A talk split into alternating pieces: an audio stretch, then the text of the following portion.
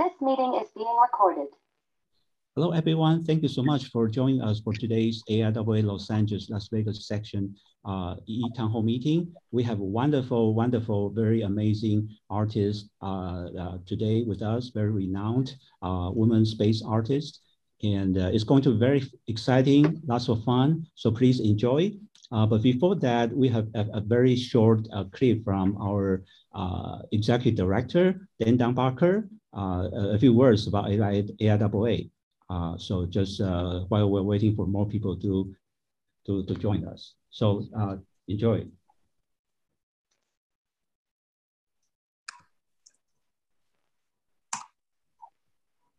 Hi, I'm Hi, I'm Emma Chow, and welcome, welcome to, to AIAA. We're shaping the future of aerospace. Hello, I'm Dan Dumbacher. Welcome to AIAA. We are the world's largest aerospace professional society connecting 30,000 members around the globe. Our members are shaping the future of aerospace and driving global innovation. The best. Hello, my name is Maria Gonzalez. I'm Andrea Hatsko. I'm Elaine Petro. Hi, I'm Mr. Rusty. Hi, I'm Emma Chow, and welcome, welcome to, to AIAA. AIAA. We're shaping the future of aerospace. All right, uh, so that's the short introduction. So now I'm going to uh, turn this over to our wonderful leader in aerospace and also uh, aerospace uh, space art, uh, Michelle uh, Michelle Rouch. so Michelle, it's well, all yours. Thank you, thank you, Ken. Hello, everybody, and my name is Michelle Rouch, and I will be your moderator today for the Women in Space Art Grand Opening Virtual Art Exhibition.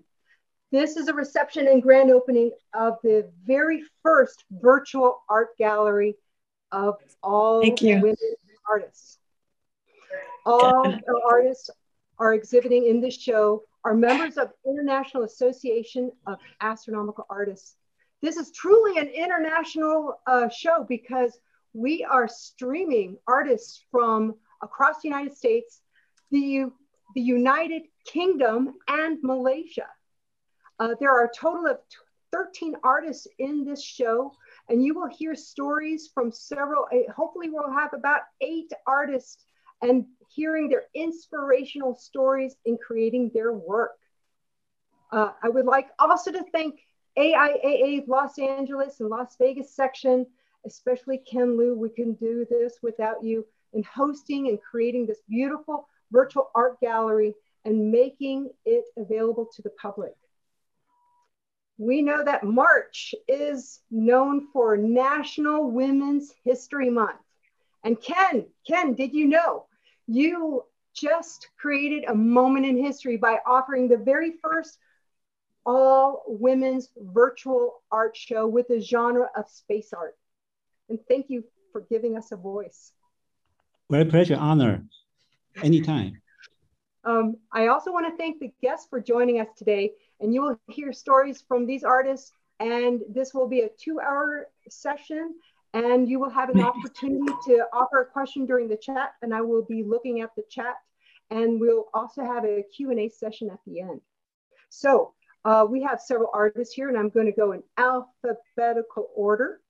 And this is an image of our 13 artists and this is really beautiful and I'm seeing that the it will last until May 7. That's wonderful. So if we, we could walk to, there's a, I, uh, Adriana Allen is not here today, but she has a piece of artwork in the show. And uh, some of the artists, they're all very, we're all very busy uh, people. And uh, this art piece is uh, called The Light in the Dark and that's beautiful. She's she's not streaming in, and um, uh, I just wanted to give her a, the stage of her art, and it's beautiful. So the next one uh, is uh, Patty Avalon. So if you could unmute your mic, I'm going to introduce her uh, with her bio. Patty Avalon has a Master of Fine Arts from Indiana University. She has created everything from commercial uh, murals to illustrated children's books. She taught at the college level and worked for the National Gallery of Art. Since 2017, She has been painting nebulas, galaxy, planets, and deep space.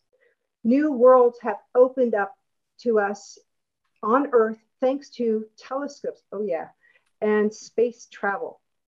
These expanded views present new sources of light, and distance, and subject matters that will become a new land spacescape. I love this. Um, Patty has professional art studio gallery in Virginia where she shares her passion for painting space and also teaches painting classes. She sells her paintings and prints online and in the gallery. So if you could please welcome Patty. Looking forward. Hi, thank you. Thank you, Michelle. That was a lovely intro. And thank you, Ken, for um, putting all of this together and anybody else that I, I don't want to forget anybody and Aldo uh, for sponsoring this. So it's a real honor to be with this group and um, particularly with my membership to the um, IAAA. I'm a relatively new member. I came in about a year ago or a little over a year ago and meeting the, the artists and the people who are part of that group has opened up a whole new world for me as an artist. So I'll tell you a little bit about my interest in space art and how it developed. And I'm interested in everybody else's story as well. But I was thinking, where did it all start for me? And I realized that I grew up in the 80s. And at that time, Carl Sagan and Ann Druyan, his wife, had created the Cosmos television series on PBS. And in fact, it is one of the most watched series ever in the history of television. And um, back in the 80s, I went, wow, this is something that is speaking to humans. I mean, it was opening up a world that was a bit of a mystery for many of us.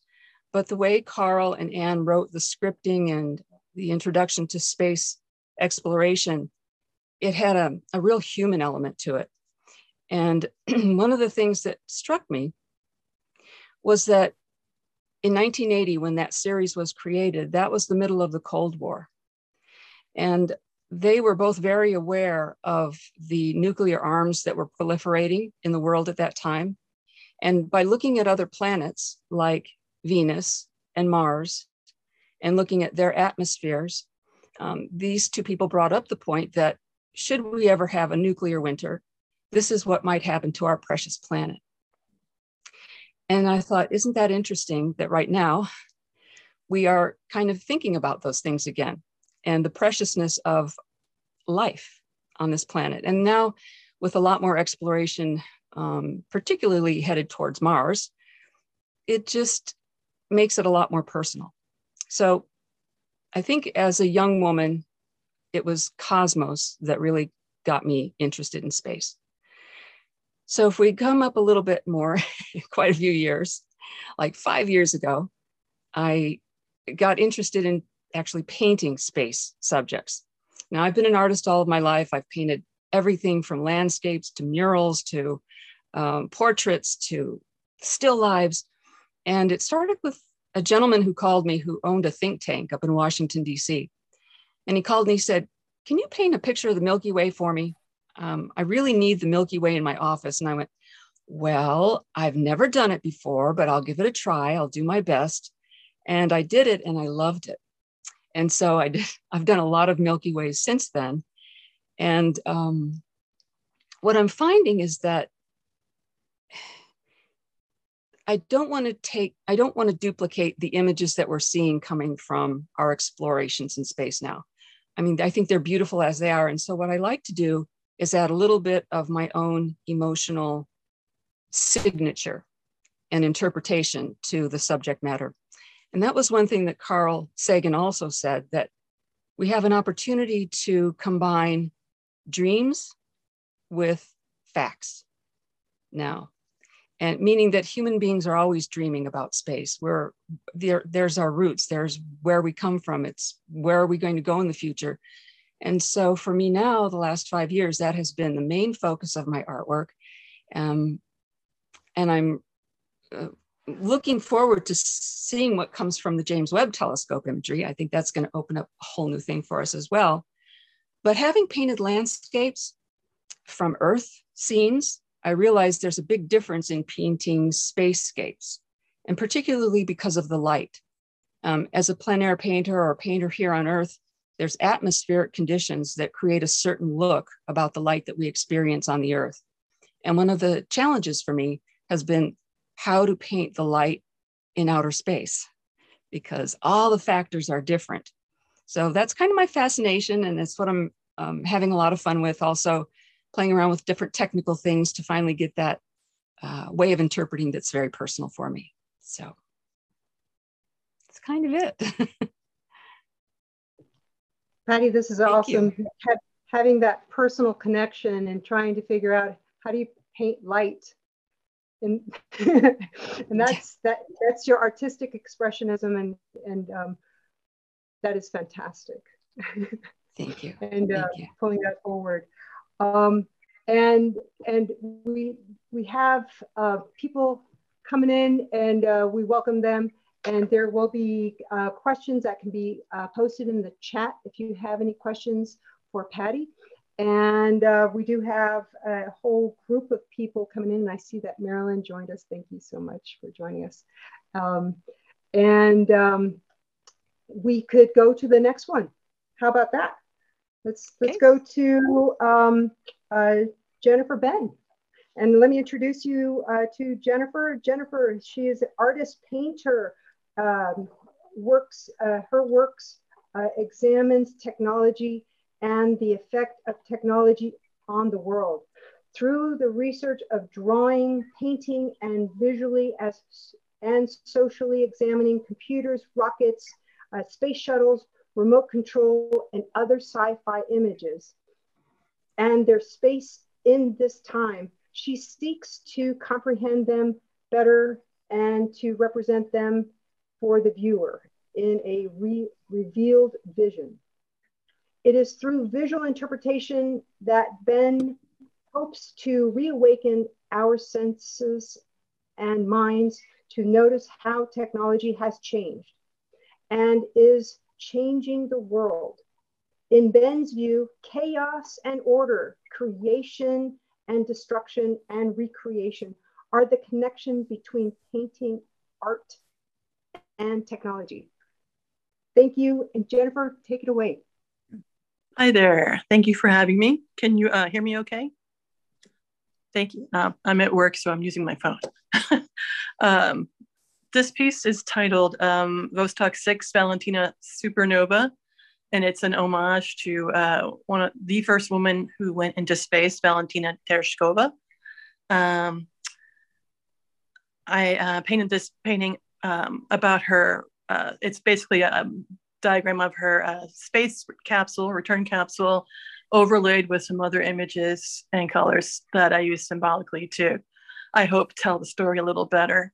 Um, there's some Russian Cyrillic if you uh, pinch and look closely under the resting astronaut. Um, and then, of course, uh, it says the name of her ship, Vostok 6, at the bottom. Um, and also her code name, which was Chaika or uh, Seagull, which I lots of to parts of the story that I hadn't heard as an American. I heard all about, um, I live in New Hampshire in the United States, and we hear all about Alan Shepard, which is a great story too. But I hadn't heard about Valentina Tereshkova. So this piece is uh, sort of like uh, my record of what I learned about her trip back in uh, 1960, in the 1960s. Um, she was very young, um, and there were actually five or six different Russian cosmonaut women training for the program. Um, and she was selected uh, mostly because of her parachute experience. That's what I have a little symbolic parachute at the top. Um, and that leads to an even more uh, interesting cover up. There are a lot of cover ups in the early Russian stories that you have to dig to find. I mean, I'm sure everyone here is aware of a lot of those stories, but uh, as an artist, I hadn't heard about them. And, and one of them that I found interesting was that there was a rule early on that the uh, early astronauts and cosmonauts were supposed to land in their return capsule. I'm not sure why that rule was important, but the uh, the Russian scientists said, yeah, that's going to be hard and that's going to be dangerous. So they actually ejected the cosmonauts um, about four miles up in the air before they returned to Earth, and then they would parachute down and they would be collected um, and brought back to their spaceship as if they had landed in their in their capsule, um, which I thought was uh, amusing to hear about the uh, the cover up and also you know it does actually sound safer. I'm not sure how hard the landing's going to be. Um, and Valentina, uh, again, was like 24, 25 years old when she did this. Her mother didn't even know she was going up, which I also thought was hilarious. They had to phone her and say, Yeah, your daughter just came back from space. And they said, No, no, she's at parachute school. Um, so, uh, and again, lots of other things they covered up. The Russians covered up a lot of secrets for a long time, um, including one of my favorite ones is they forgot to put her return instructions into the computers. So she's up in the capsule. She realizes they've uh, put the wrong directions in for her to actually come back to Earth. So luckily they were able to send them and she got back safely. Um, but it's a, it's a fascinating story, lots of details to be known. Um, and, uh, and I'm just really interested in general about a lot of the unknown stories of women in the space program. So I have another piece about the Mercury 13, um, which I know is a term that came later. Um, they weren't actually called that originally, but it's another fascinating story about American women training or at least being tested, uh, American, very accomplished pilots who were interested in being part of the American space program. At the same time that Valentina is in space for three days, they were being shut down um, by the American uh, government and by other American male astronauts, saying, "Nope, it's a man's dominion and it's it's their choice." And of course, Valentina is in space for three days, longer than all the American astronauts combined at that time. Uh, so that's proving that uh, yeah, your gender has nothing to do with the issue of being an astronaut or a cosmonaut. So that keeps me going in these positive stories. And of course, you know, Wally Funk finally getting to space. She was one of the Mercury 13. Um, and I was listening to um, last speaker's question about how you got into space art. And uh, for me, it was a lifelong love of sci-fi and, uh, you know, both Star Trek and Star Wars, love them both. And, um, you know, seeing these images in um, books and television shows for a long time. But it wasn't until I went to graduate school. Um, before that, I'd done paintings about different topics, um, usually things that reflected something going on in my life, uh, travels or other things I was interested in. But when I was in graduate school at Syracuse, one of the art history teachers said, I want you to write a paper on the most American artist you can think of. And I chose Andy Warhol. Um, Andy Warhol, of course, being an immigrant, um, really fascinated with um, fame and uh, being in the commercial field, uh, putting on a show. Um, I thought that was very American. But what struck me was how some of his images were icons for not only his life, like the soup can, but icons for the time period. He chose images that were symbols of the 1960s and etc. Um, so I looked at my own work and said, what would be an icon for me for right now? This was 1991 through 94. I was in graduate school. And I thought, okay, I'm going to choose the computer. Now I'm, I'm actually communicating to you now on my phone. So obviously we've come a long way. But in 1992, when I first started painting um, technology, or 91 actually, not everybody had their own um, laptop or their own personal computer. Um, most of my faculty did not.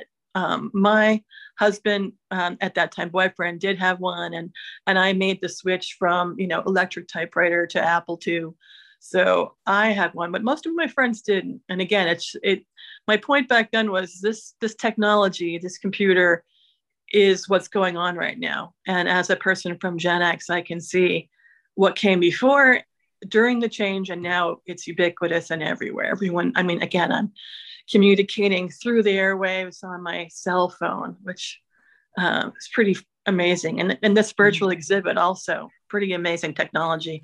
And it wasn't that long before my paintings of um, the insides of computers, uh, microchips and, and disk drives and things, then made the jump to uh, rockets and shuttles and things like that.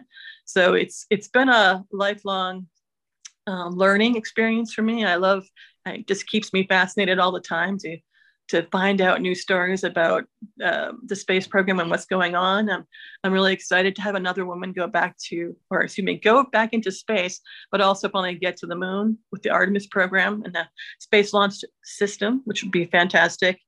Um, and I'm, I'm still working and learning um, about women in the space program and also just the space program in general.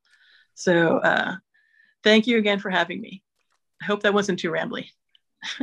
I'm caffeinated. Oh, not at all. Not at all. Jennifer, you are a, a wonderful inspiration. And I really like when you uh, talked about your symbolism with the parachute.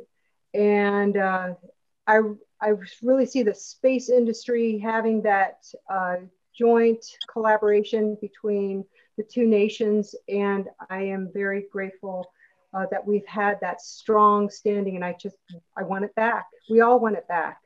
We need to press forward with humanity and um, art helps.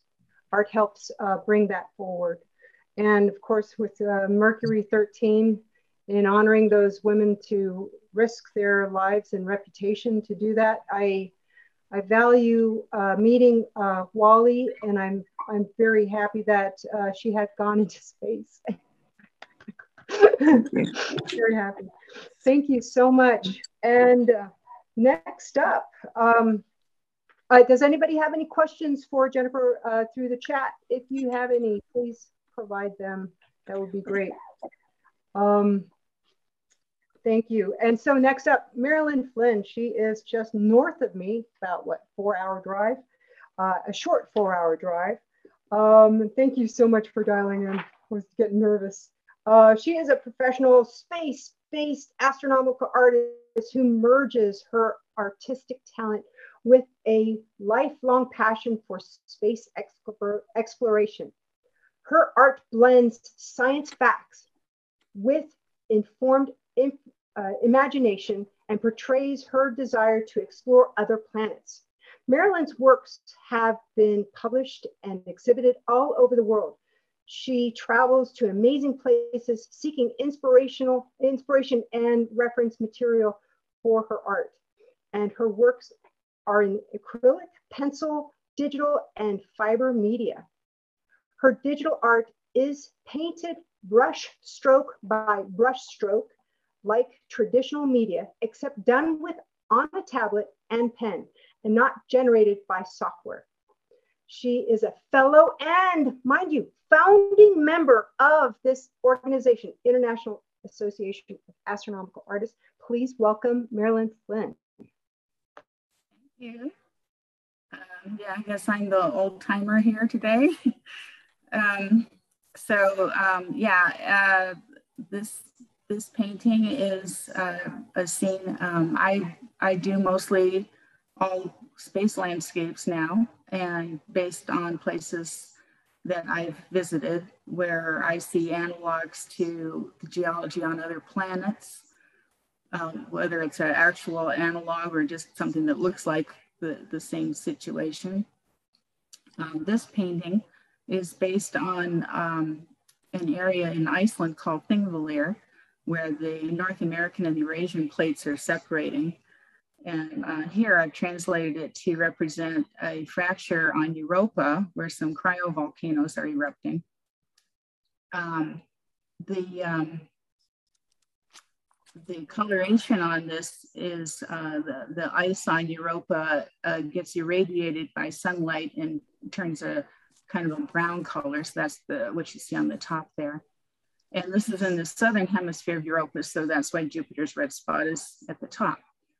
Um, we went to Iceland on an IAAA workshop uh, back in the 80s and just kind of blew my mind with all the geology there. It was so weird, so otherworldly looking, yet we were still on Earth. So it provided a lot of analogs for me for paintings that I did since then. Um, uh, the uh, I actually went back there a few years later because it was just so so beautiful. I, I had to uh, spend more time there. Um, so um, I, I got my start. Um, I grew up with the space age. I wanted to be an astronaut, And back then, there were no women astronauts. There were no women role models to even want to be an astronaut. And so I didn't get any encouragement for that desire to, to pursue aviation or space or anything like that. Uh, however, I was the kind of kid who was scribbling on walls with crayons and everything, and that got encouraged. So as I grew up into my art career, I ended up merging my my love of space um, with um, my art talents. Uh, I started off going to science fiction conventions where I saw a lot of really bad drawings of Mr. Spock and things. and eventually I, hooked up with some people who were doing space landscapes. Um, I met Kim Poor and, uh, and I realized that um, people were doing this as a career, as a living.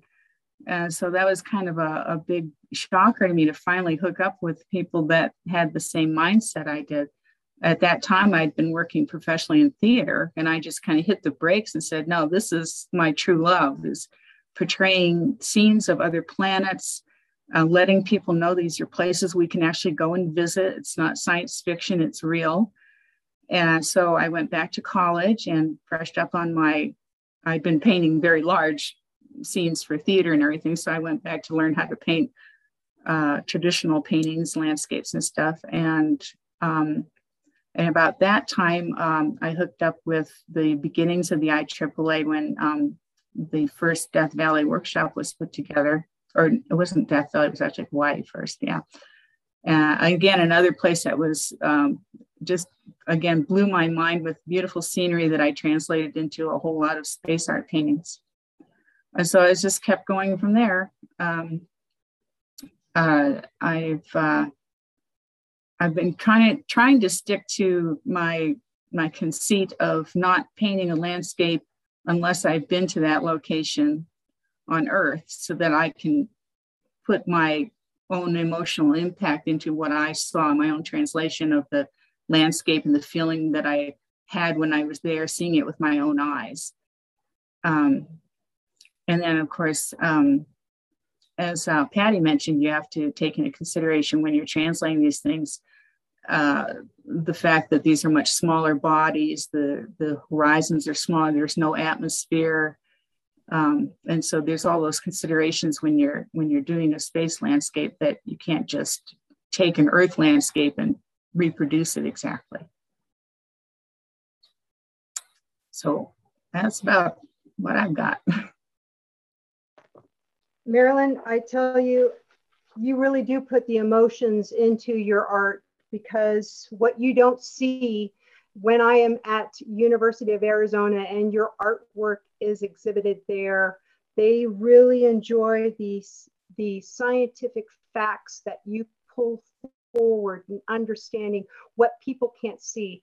Also, there are other uh, IAAA artists as well in Tucson. However, you have that level of emotions and you blend that in to understand how it is on that surface, let's say Europa or somewhere else.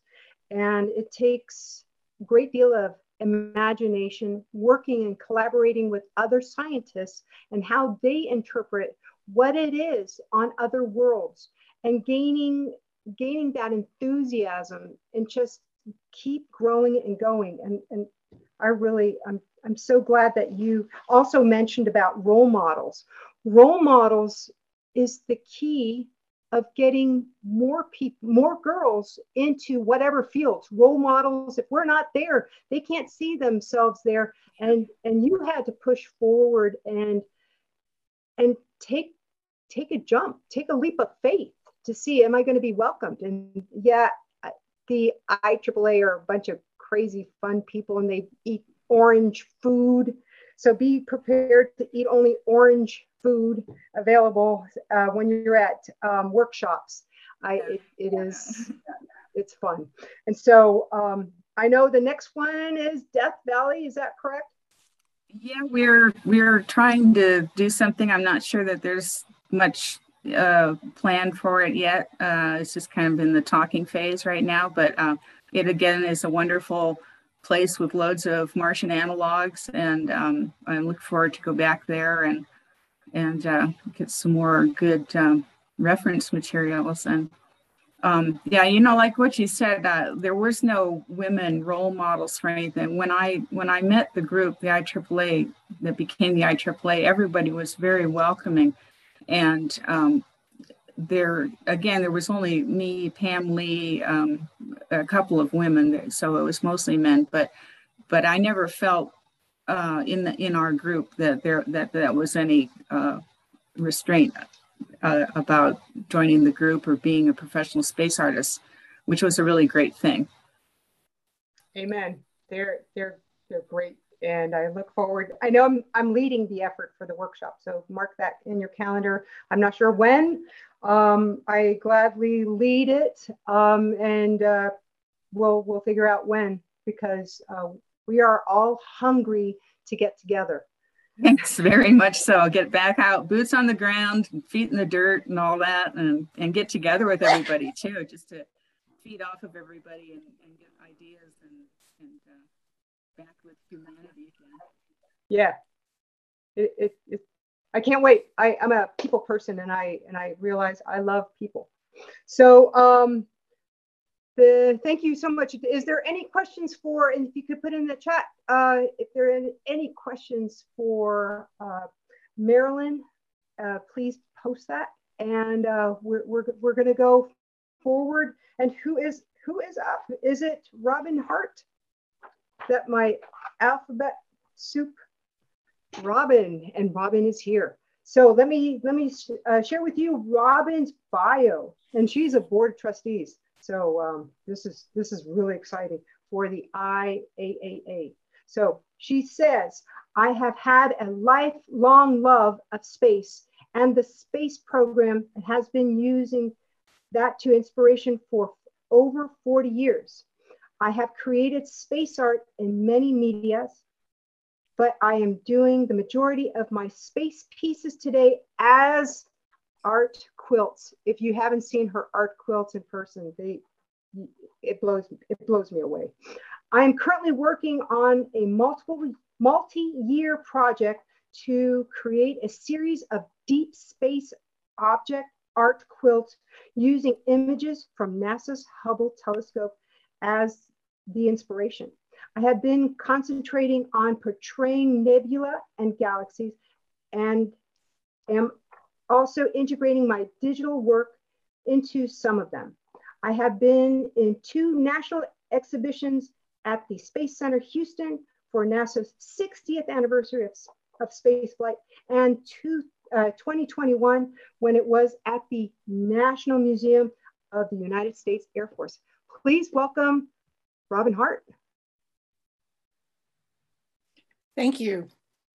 Um, I'll give you a, a, little bit of a background on this particular piece, which is a Bubble Nebula. It's my latest in, in this series, my seventh. Um, and uh, I chose I chose the Bubble Nebula as, as this subject, not only just because of its, its beauty, but because it's like a bubble of light against the darkness of space.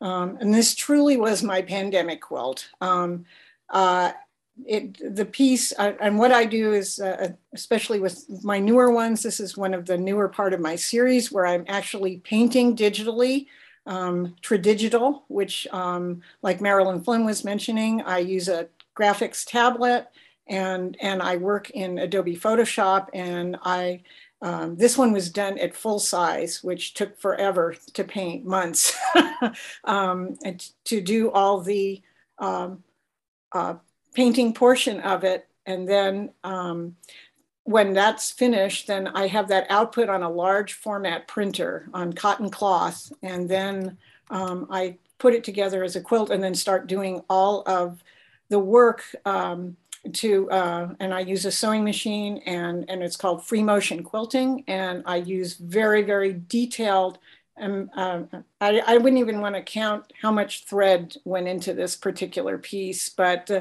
you, you can't see it so much on the wall here, but the separation of threading is like um, an, less than an eighth of an inch apart. And, and that's all over the entire piece. And um, I probably used about 20 or 30 colors of thread um, in this piece. Um, and uh, so uh, anyhow, but um, so that's where I'm doing more of my later, uh, the last few pieces in, in my series. The first one were done uh, more as a traditional type quilting where I was actually sewing pieces together um, and I was doing kind of a grid system that was kind of demonstrating the pixelation of the data of the zeros and ones that come back to us from, from our uh, Hubble telescope and, and other spacecraft that are out there taking digital, digital images of the cosmos.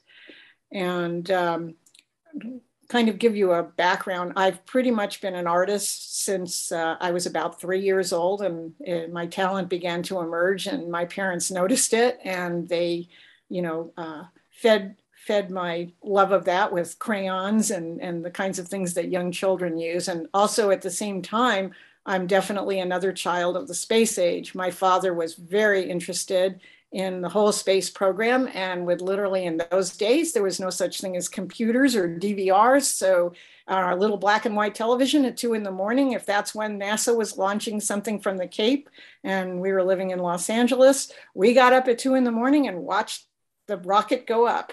And so i um, in fact, one of my earliest memories is uh, standing on the lawn when we lived in the East Coast and watching Sputnik go overhead, and all the neighbors were outside amazing at it.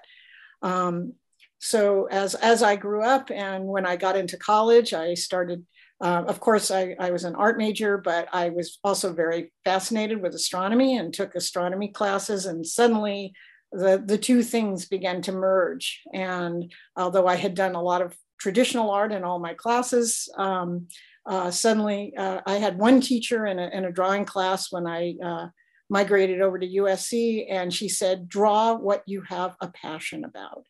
And, and or paint or whatever you want to express yourself and suddenly i realized that was space and it was like an explosion um, i started doing space art in just about every medium that I could possibly work in pencil, watercolor, um, I, was my first introduction with nebulae. I was doing I was doing watercolors, you know, and and of course before Hubble there was less uh, sophisticated um, images that came back, but I was so blown away by that, and also uh, extraterrestrial um, escapes as as the um, probes were going to Jupiter, uh, and I mean Mars and the Moon and and Jupiter. Um, some of the early Voyager and things. I was inspired by that, and I did a lot of pencil, color pencil drawings of that. Um, eventually, I migrated into gouache and acrylic, and I started doing sort of surrealistic type art. Um, I did have uh, uh, one woman show at the Griffith Observatory when I was 23 years old in my senior year, and, and I was the first artist to exhibit there. Um, and I had about, uh, so that was kind of a, a, neat thing. And they had a whole series of artists exhibiting in that space uh, after that, after me. Um, and I did another one two years later, another all women show on um, called Planetfall, and it was all on, on the planetscapes and things that I had done in color pencil and pencil. Um, later on, like I said, I, I was very um, inspired by Ludek Pesek, who used to do a lot of National Geographic uh, work. So then my, my work became very surrealistic. Um, and I've, I've migrated over the years. And of course, when digital became uh, a reality, we had uh, uh the computer software suddenly caught up with my ability to paint.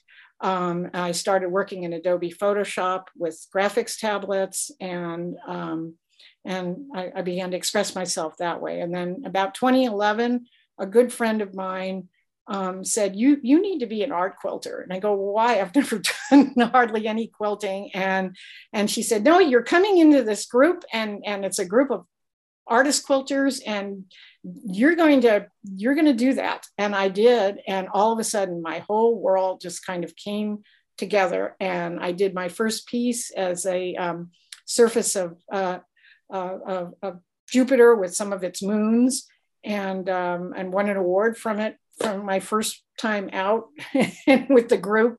Um, we had different challenge competitions and, and over the years. And, um, and then just, I suddenly was off and running and suddenly this, you know, and merging my ability to do um, space art with with this, with another medium and and also now with the digital medium being able to paint as realistically and and expressively on the computer and then to have that output as whole cloth and then to do uh, have the tactile experience of putting all of the um, design with um, with thread is just an amazing thing to me and so um, this is kind of you know where i where I am now. And, and it's, you know, been very, very successful for me from uh, than any other uh, type of space art that I've ever done.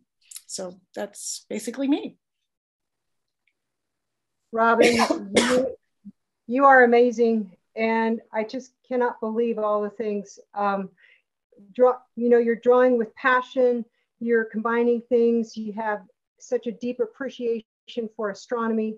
And then in fabric, it, it blew me away because um, I, I understand fabric. That's not easy. And then making the fabric into a piece of artwork. Um, it's, it's not just anything you see. You, you see it from a distance, you're like, oh, painting, but it's, it's a little wobbly. It's like, no, it's not. It's, it's a little bit of 3D, but it's hanging on the wall. I saw that at the um, National Museum of the United States Air Force. And I'm like, oh my God, oh my God, it got really close. And I saw, man, there's, there's a lot of thread. And oh my gosh, it's a painting. and it's a painting because when you, I, painting as, as in the sense that when you step away, it all, your, your eyes transition all that together into one. So there's a, there's a level of depth, abstraction.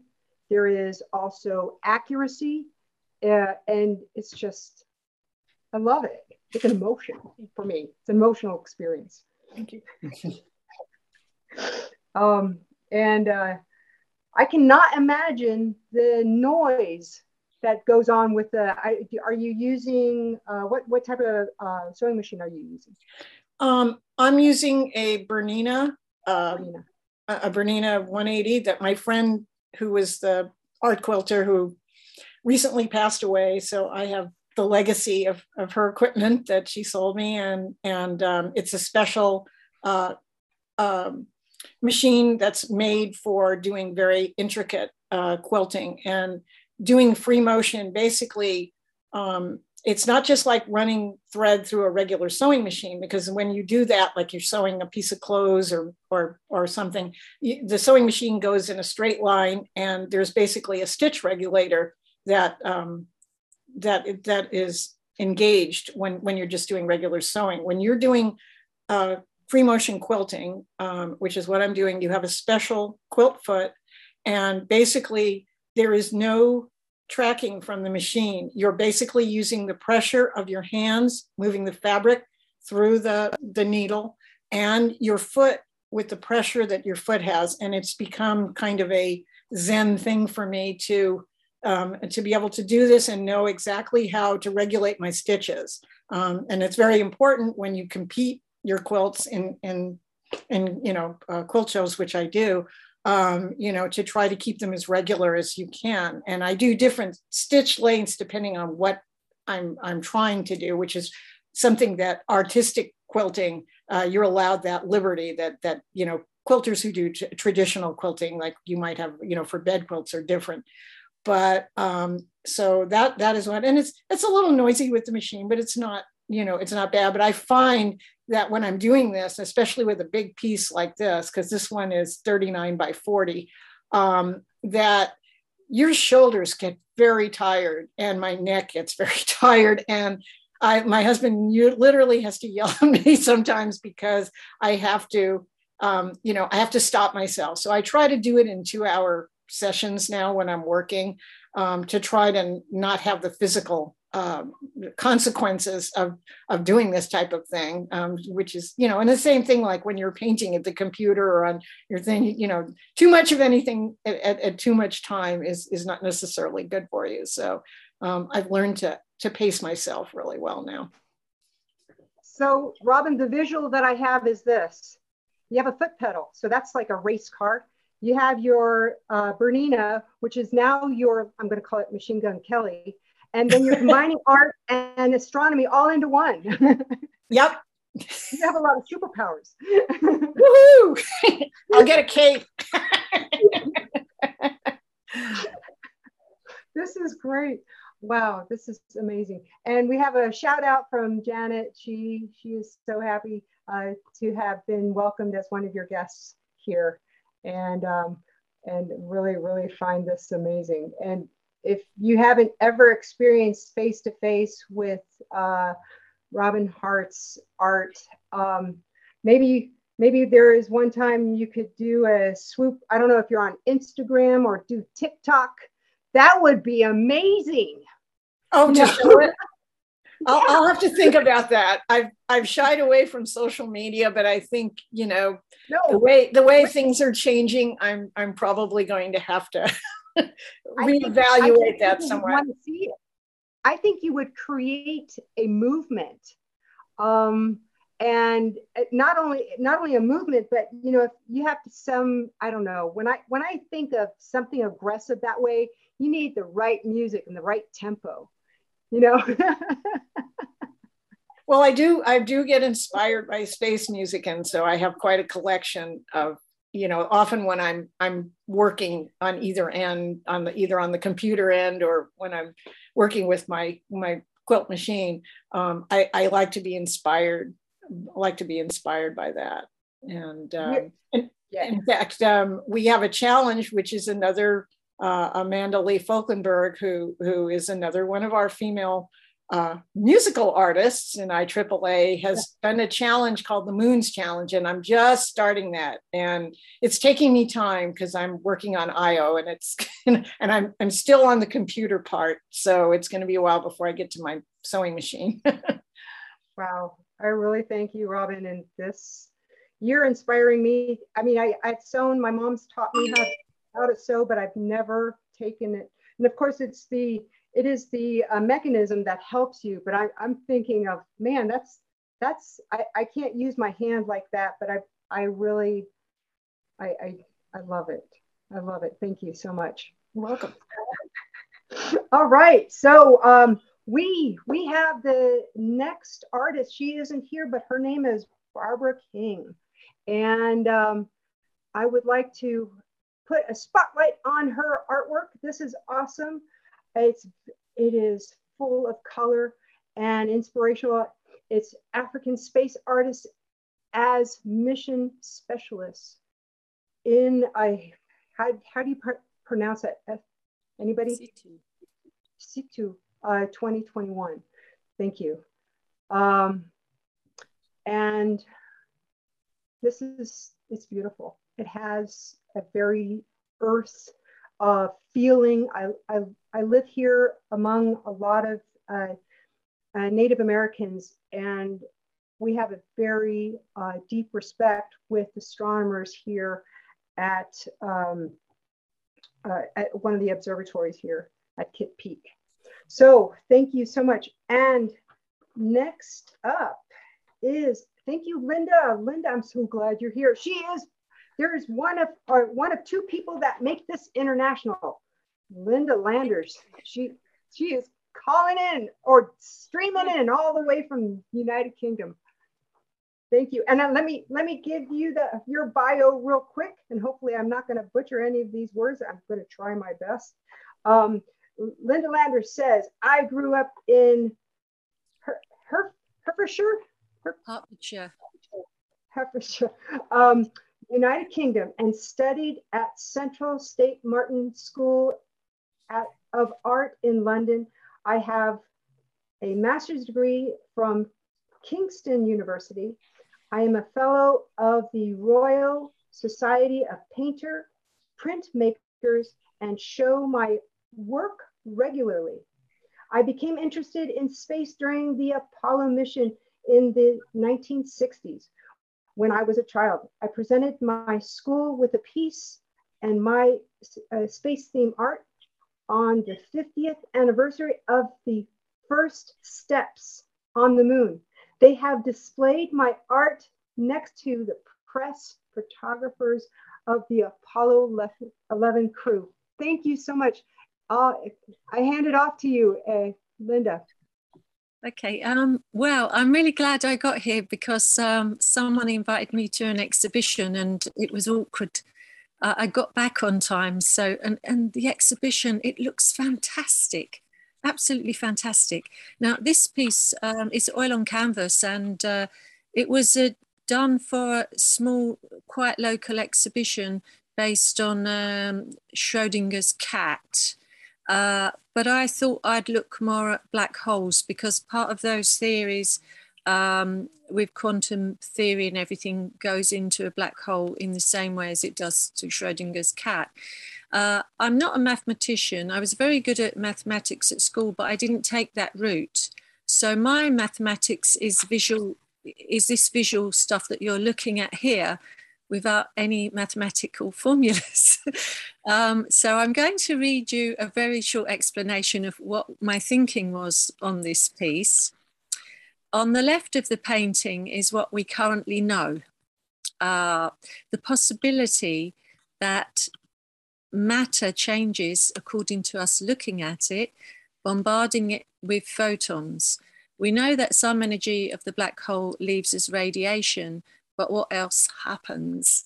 Leonard Susskind, in his theory of the holographic universe, suggests that when entering a black hole, the astronaut could be fried and that's the end of it, or his imprint or hologram could be left in planks on the outside of the black hole on the horizon, while the essential information, that's him, could enter the black hole unharmed, as suggested by quantum mechanics. The question is in the first scenario, what happens to the information? I've painted the information as tiny squiggles. um, these suggest a type of energy we could simply call nothing at this point. This nothing could add to the ever expanding universe. That's my theory without any mathematics to back it up. Um, it suggested that at the singularity, time and space are altered within the black hole, as suggested by Stephen Hawking that they either crisscross or are completely warped. I've kept this to the right side of the painting in the area beyond human perception and experience as we know it in the area of the unknowable.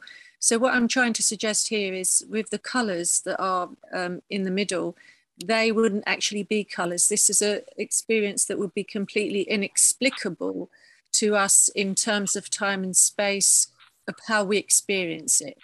So by that looking like a mishmash um, there, I'm trying to say that this is something beyond our understanding of this is a solid object and it exists in this time and space, something that perhaps is beyond our reckoning, really.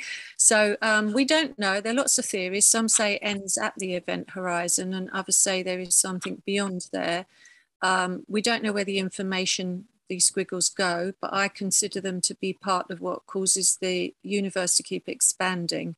So yeah, this is a visual representation of a mathematical idea and physical idea, um, which is the only way I could really try to explain the theory of a black hole.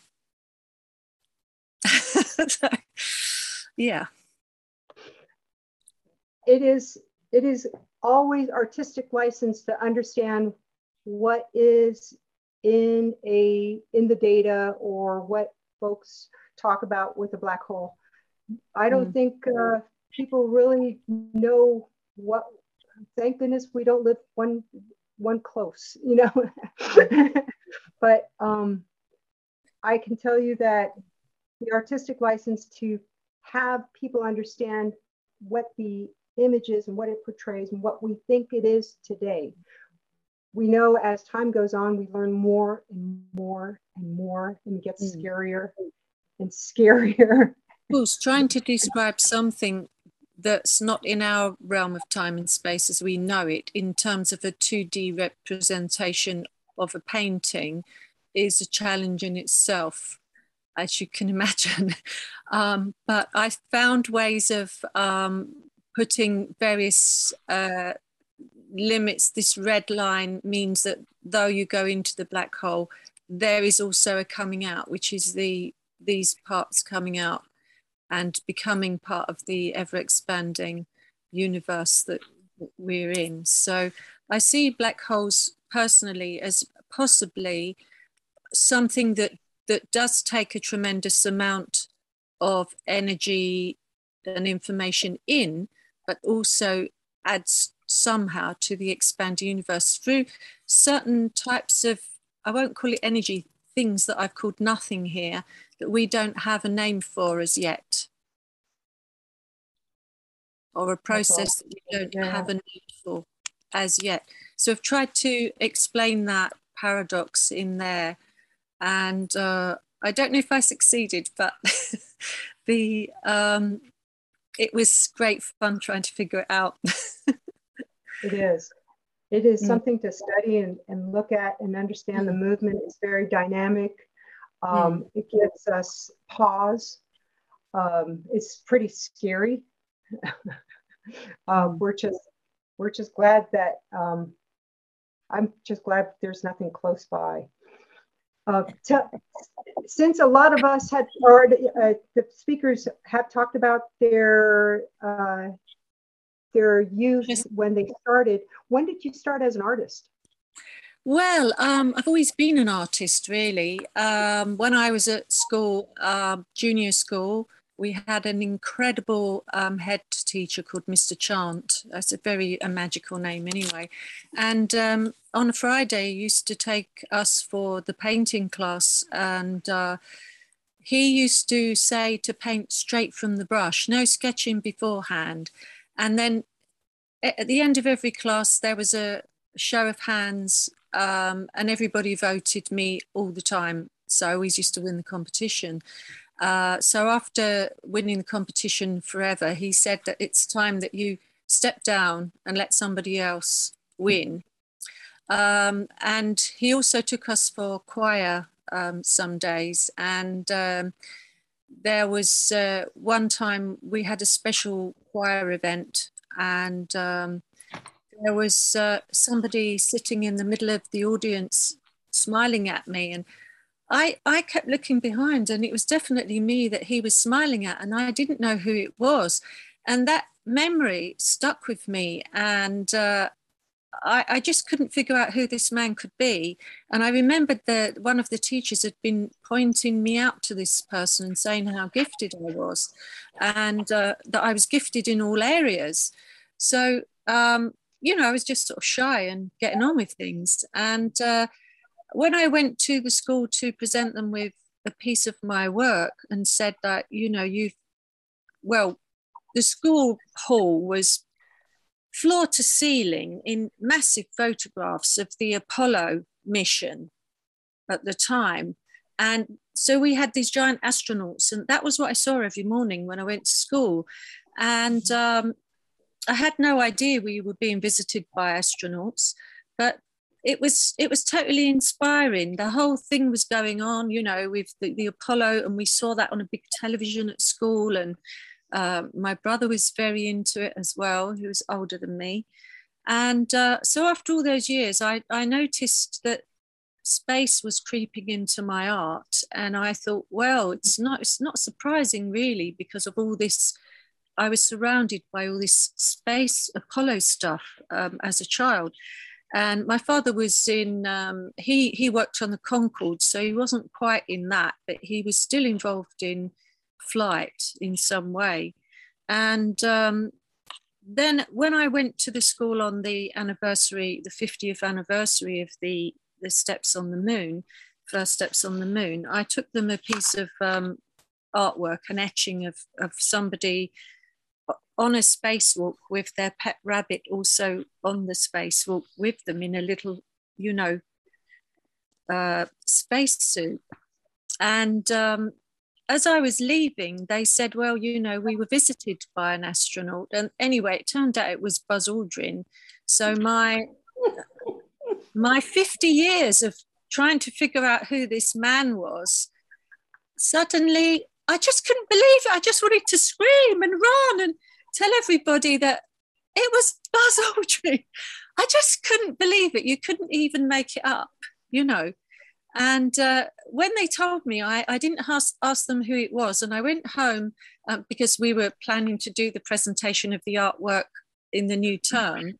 Um, and um, I bought one of Buzz Aldrin's books over that Christmas holiday, um, a signed copy.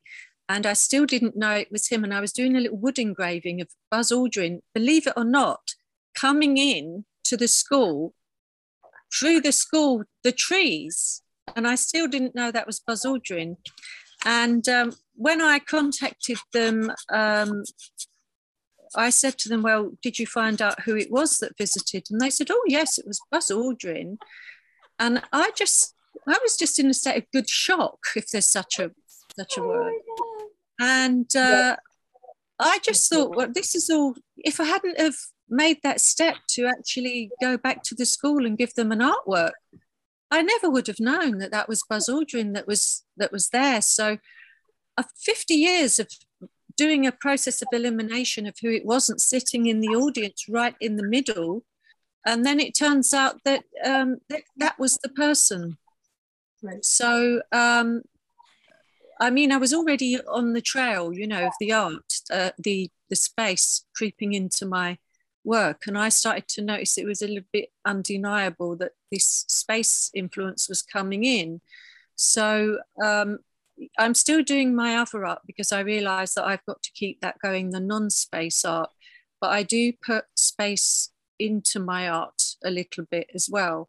And I actually had a film um, that was a poetry film that was shown at Saatchi and um, Gum Factory many years ago. It wasn't a space film, but it was meant to be.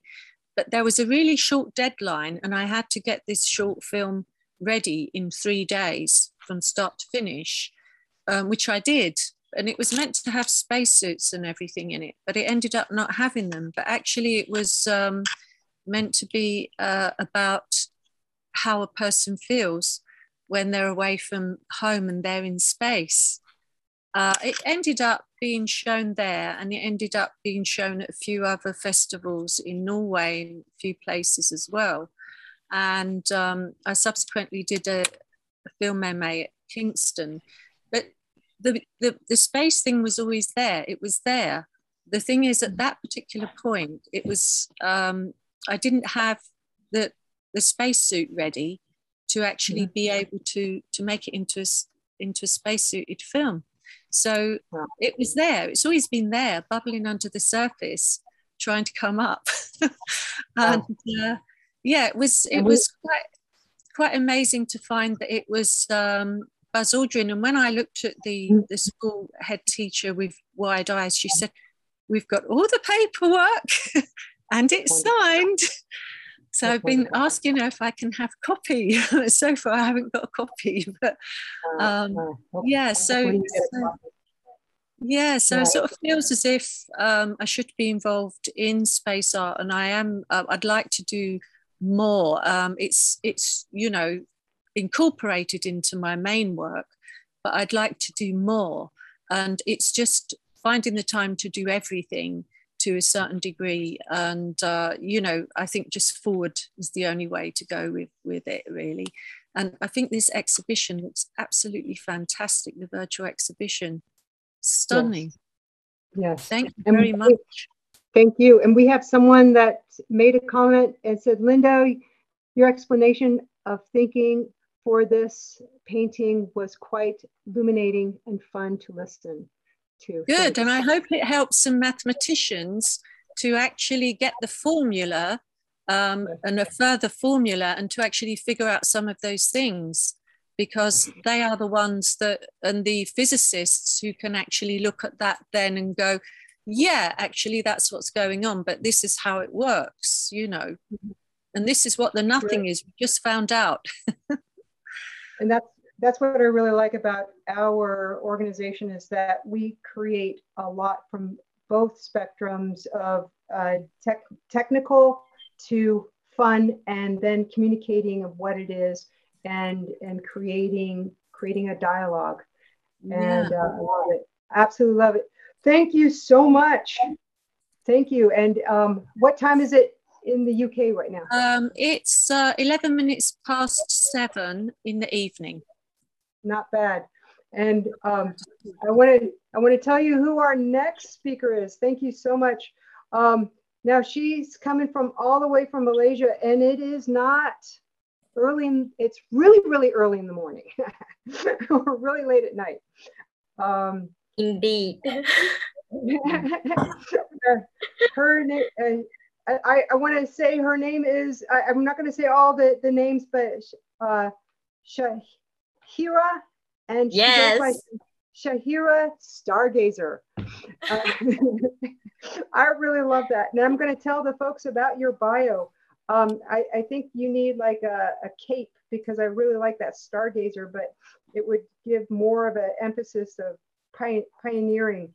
Um, so uh, Shahira uh, Stargazer, as she is popularly known, is an astronomical artist and a dark sky advocate in Malaysia.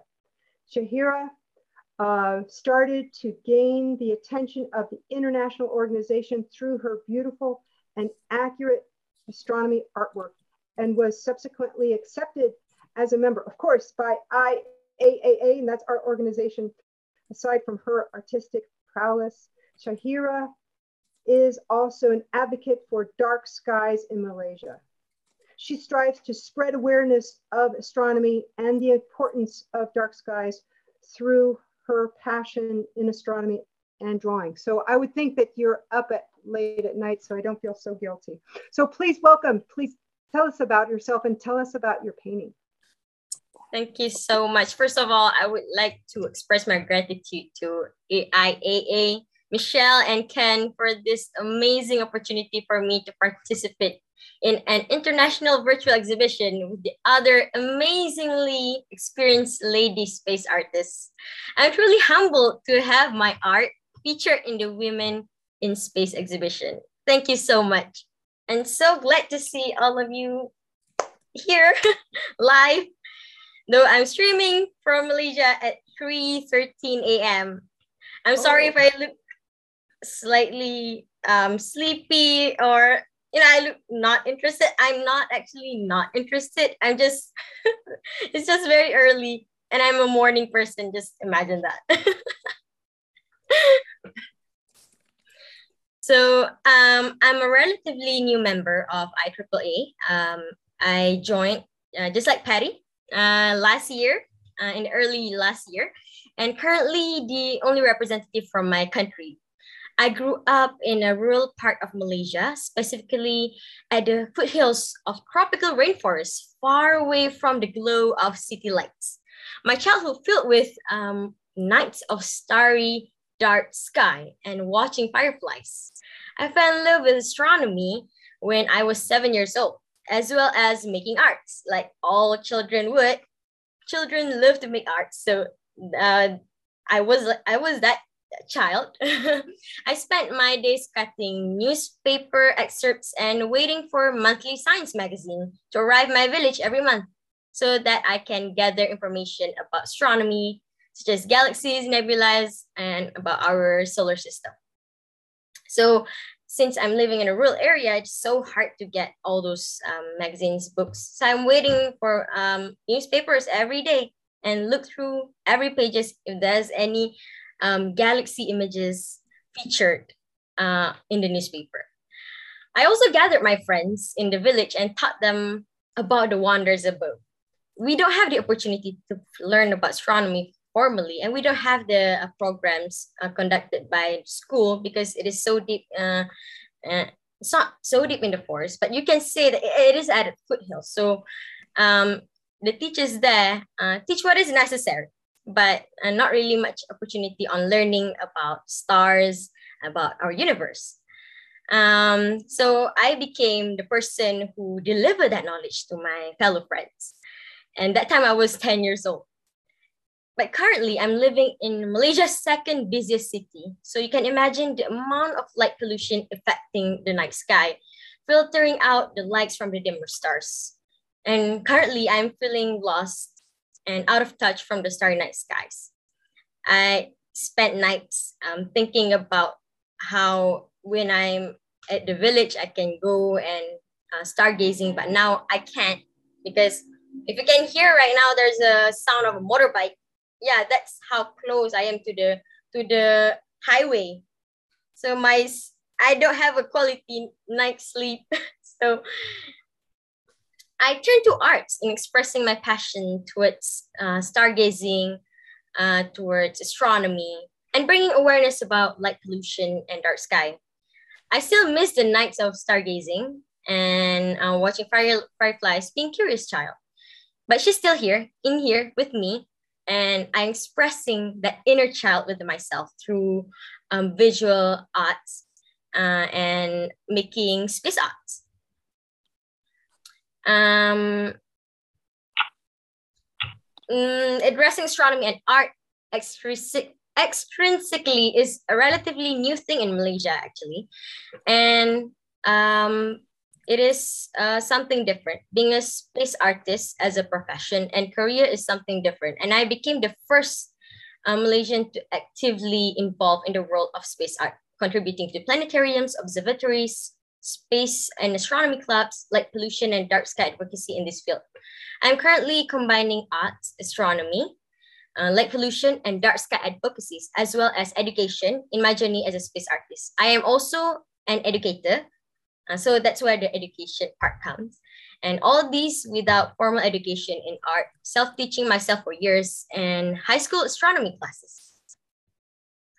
And about this painting, um, on 3rd January of 2021, Leonard Comet was discovered by Gregory Leonard at the Mount Lemmon Observatory, and it is dubbed as the brightest comet of 2021. At the end of last year, we were able to see Leonard Comet at its most glorious point. The ion tail of the comet appeared complex with knots and streamers and bluish green glowing nucleus. Uh, that time I was at the local observatory with the other local astrophotographers and astronomers on December 24th, when the comet was still displaying its outbursts uh, induced ion tail, which is absolutely breathtaking. All the telescopes were pointing towards the visitor from the interstellar space. And as all eyes uh, on the comet, I witnessed the astronomical passing of my lifetime. I went back home, spent the whole night creating the image of, uh, of the art, creating this image in my head, and thinking how um what kind of art I would produce out of the experience and emotions that night. So to commemorate their memories of a deep space visitor, Leonard Comet, to our solar system, I produced an art series entitled Memories of Leonard using watercolor medium on paper. And this is one of the artwork, which is, which is called All Eyes on You. I implemented Van Gogh art style into the art pieces, which can be recognized through the bold, dramatic brush strokes that express emotions and added feeling of movement in the seemingly static night sky. The colors chosen for the background sky emphasize that dark night sky is not entirely pitch black. This shows that in the darkness, we can see more. And the main subject, which is the Leonard Comet itself, is visualized as a fiery streak of light crossing the night sky, which is an artistic expression of the real thing. As we have witnessed from uh, many shots taken by the astrophotographers, uh, the comet displayed spectacular outburst-induced ion tail structure, which, in my opinion, is best depicted incandescently in every art pieces. And one of it is this one. As the ultra-fast Leonard comet began to disintegrate recently, and is currently missing its coma and nucleus, and this art illustrated the comet's blazing days across the terrestrial night sky and the deep emotions I experienced while observing the once in a lifetime visitor.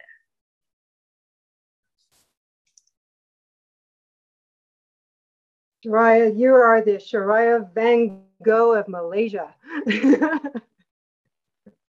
I am so excited. I, to see what was what's in front of me. You're using the composition to communicate. A lot of people know Van Gogh. They look at it, they examine it, they want to draw more attention. What what is you know what what is your inspiration and all these things. Being a pioneer at the age of 10, oh, there's no pressure. There's no pressure. Um, I love it.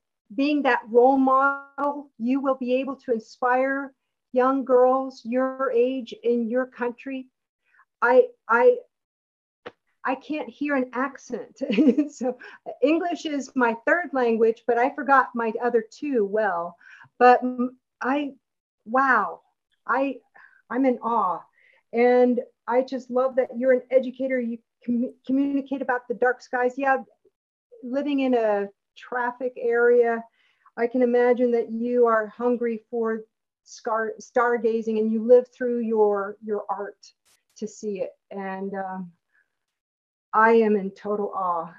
Um, and um, I, I don't know if I should say good morning or good night. morning because I slept for one hour and now I'm awake. So good morning. good morning, everyone. you are a beautiful woman, and I'm so grateful that uh, you bring forward the other side of our earth and uh, truly an international organization and uh, bringing bringing us all together with the uh, with the understanding of of technical and art and communication. Um, we we love it. Thank you, and uh, Thank looking you, forward for, looking forward to seeing more. yes, wow. I'm planning to paint more space arts. so. And and the piece, the piece that is behind you is that your artwork. Yes, this one is my watercolor moon series. And wow. uh, there are four artworks as well, just like this one, um, Memories of Leonard. Uh, so there are four artworks for this one as well, and four artworks for the Moon series as well. Wow, I love it. I look forward to seeing more. Um, I'm in I'm in total awe. There's there's a lot of emotion and expressionism, and the the choices of colors. Um, I, I, that's what I see with all of us. We're just constantly uh, challenging our eyes and uh, putting forward of what to communicate with the public. This is awesome. Thank you. Thank you so much.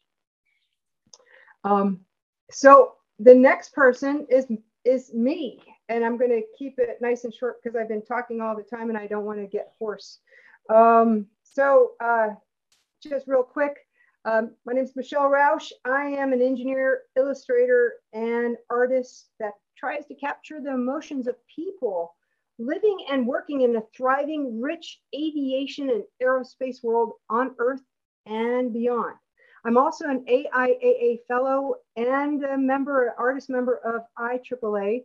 And combined together, I would say we're I's and A's times two. So, and um, I, I, I try to strive to, to combine the technical with uh, with the arts and also what I try to capture is more in combining the passion and the romance and that's why I use metallic paint. Uh, you can see this piece. Um, it is titled Golden Inspiration. Golden Inspiration, um, it was debuted at a red carpet event um, this past January in the Beverly Hilton, where I was able to meet the astronauts, and there, there are three of the four signatures. So the artwork depicts a moment of SpaceX Inspiration 4 capsule, and the nickname of the capsule is Resilience, and splashed down safely to Earth uh, at the Atlantic Ocean on the uh, Florida coast. Now, during that time, and why that ocean does not look like an, uh, the blue ocean is because the angle of the sun made the ocean reflective. And it was really cool to use different, uh, different pens of and paint of metallic silver and trying to get that reflective mirror. And of course, when I sealed it, it got dull. So that stinks um, because you're trying to keep the, uh, the metal. So I had to use different uh, paints and then seal it. And then it, it, it allowed, you know, the, the, um, the acrylic paint uh, was covered. So I used um, multi-medium and I was able to figure out, this is not easy, trying to figure out how to use watercolor without having a piece of glass in front of it. Because when you have a piece of glass, you just see the glass and there's some reflection and maybe you see the art. So now I've figured out how to create watercolor, and we should have a workshop with uh, watercolorists and uh, create it in a way so I can um, display it without a piece of glass. Um, so this artwork was the inspiration of the billionaire. His name is Jared Isaacman. So Jared Isaacman, um, he did a fundraiser for St. Jude Hospital. And I'm like, that crazy guy. Not only does he have the money to go into space, but he wants to create a fundraiser to have a moment in time. So um, he used this platform, which is going into space with SpaceX. And um, he had uh, Hayley Arceneaux and Chris Sembroski and Dr. Sian Proctor. And I know Dr. Sian Proctor. Um, and so Jared Isaacman wanted to have a moment in time, just like what we're doing right now, of having an all women's space art art exhibition virtually. Um, so he sealed a moment in time being the first all civilian space flight with four crew uh, members that represent the pillars leadership, hope, generosity, and prosperity. And he raised $210 million. Talk about crazy. I just, I just love it. And um, the one of one of the astronauts, uh, Hayley, uh, she's actually a bone cancer survivor from St. Jude's, and she has a prosthetic. Not only did she survive, she was now an astronaut to raise money for St. Jude, and she has a prosthetic. I'm like, and she was the youngest. There's too many firsts, way too many firsts. Um, there was another uh, astronaut from Blue Origin that uh, was uh, 23 years old. And at the time that Hayley went up, that not really too far long ago, it's uh, a long time ago, September 16, 2021. so she was 29 years old and she remains still the youngest uh, American who has or orbited the Earth. So uh, we love people to break those records. We want we want kids to be excited, and uh, people who have done children's books and talking with kids and getting them excited about our, our world of, of understanding uh, this this space world or astronomy. Um, we communicate through art and getting them excited, and uh, a lot of people they a lot of kids they want to go into space. So um, and before I go to uh, the next art, I want to tell you that I consider myself a born artist. I say I say I'm a trained engineer, but I'm a born artist. so uh, you will see in my engineering notebooks portraits of speakers because I got to remember them. So um, sometimes I'm embarrassed, so I have to put sticky notes over their faces because I have to talk to someone about my engineering notebook. I'm like, oh crap, that doesn't look like I'm paying attention. And I didn't when I was a kid. And I made sure that my son didn't know until I was in college or he was in college. And and he's like, yeah, yeah, the figures. You know, he knew better. He knew that mom was crazy and fun and a lot of passion. And he the door is not locked, so who knows if he's gonna come in. Um, he's here for dinner uh, or lunch. We're at lunch. So you can see this this thing right here, which is a SpaceX. Um, there, this is a, a costume artist in, um, her name is Melissa and she lives in Phoenix. And we, as an AIAA Tucson section, we inherit, we, we bought uh, this as a STEM outreach. And you know, when kids see art and they see rockets and they see figures, you can get them really excited, or books, or poetry, or music, something that just indulges, brings them all together, thinks that we can move us to the next level. What we're trying to do is move us to the next level. Keep moving that dial and get get always excited and keep growing. And that's just all I want to inspire the, the viewers and uh, the everybody who's on online or streaming. So enough about me. Let me introduce uh, the next person. And if we could go to Daniela Rose. And she, I don't think she could have uh, made it, uh, but, but I want to give her a moment and offer this beautiful piece of artwork, the STS 133 launch. And those are, that is not fun to make. I made that, anybody who has made that launch pad, I, I made a launch pad and it was painful. I had to put a timer on just like one hour a day, like Robin, you were saying about um, uh, giving yourself time. Uh, I started not liking this launch pad and I thought, this feels like homework. So I, I like the smoke, put the smoke on top so you don't have to bury yourself with all that detail. I could, there's, I, I didn't want to get too expressionist in that because people will like, well, they, these are rails and they have to be in place. I'm like, yeah. So I really love the color composition, the dynamics, the pull, the, the movement.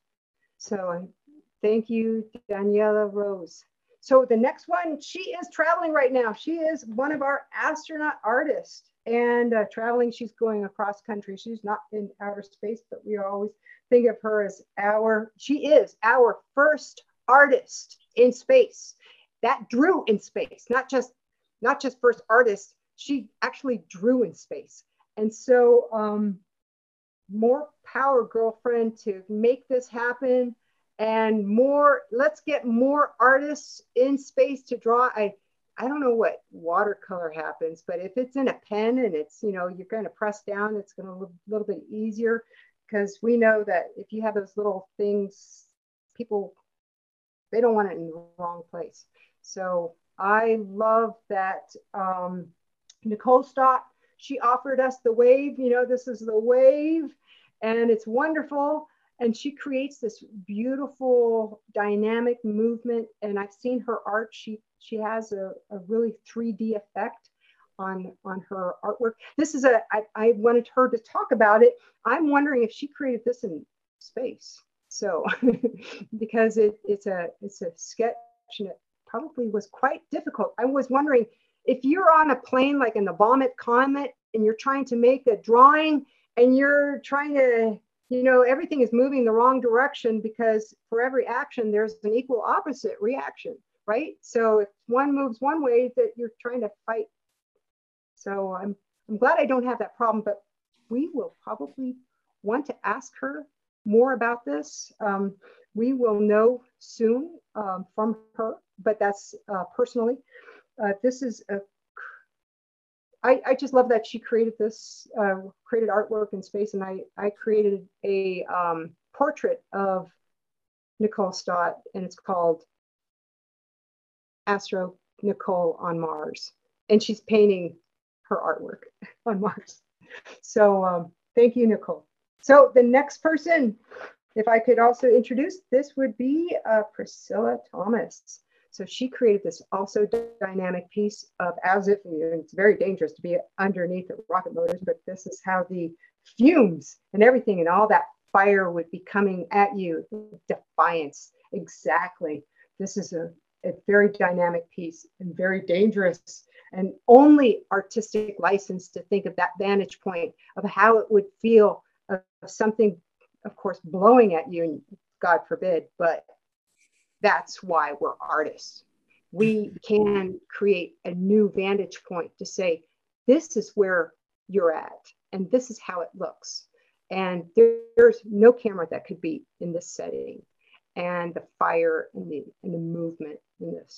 And I really thank Priscilla Thomas for offering this. And I would think that the piece behind her of Mars, and I really like that um, combination of dark and colors and it really illuminates her face with her portrait. That is awesome. It reminds me of all the um, astronauts, uh, the Apollo astronauts when they had the big moon next to them. Like, well, we have Priscilla Thomas and we have her in front of Mars. So she is now on Mars. this is great. Uh, and then after that, I think, is this, is th this could be our final artist? Last but not least, Lucy West. Lucy lives in the Northwest and she is in Idaho. And um, let me tell you a little bit about Lucy West and her bio before she speaks. So, West creates fine art infused with the elegant science that makes up the phenomenal mechanics of our world and universe. Her wish is to inspire others to look up at the night sky or look deeper into the inner workings of nature and through the creative process, explore how and why.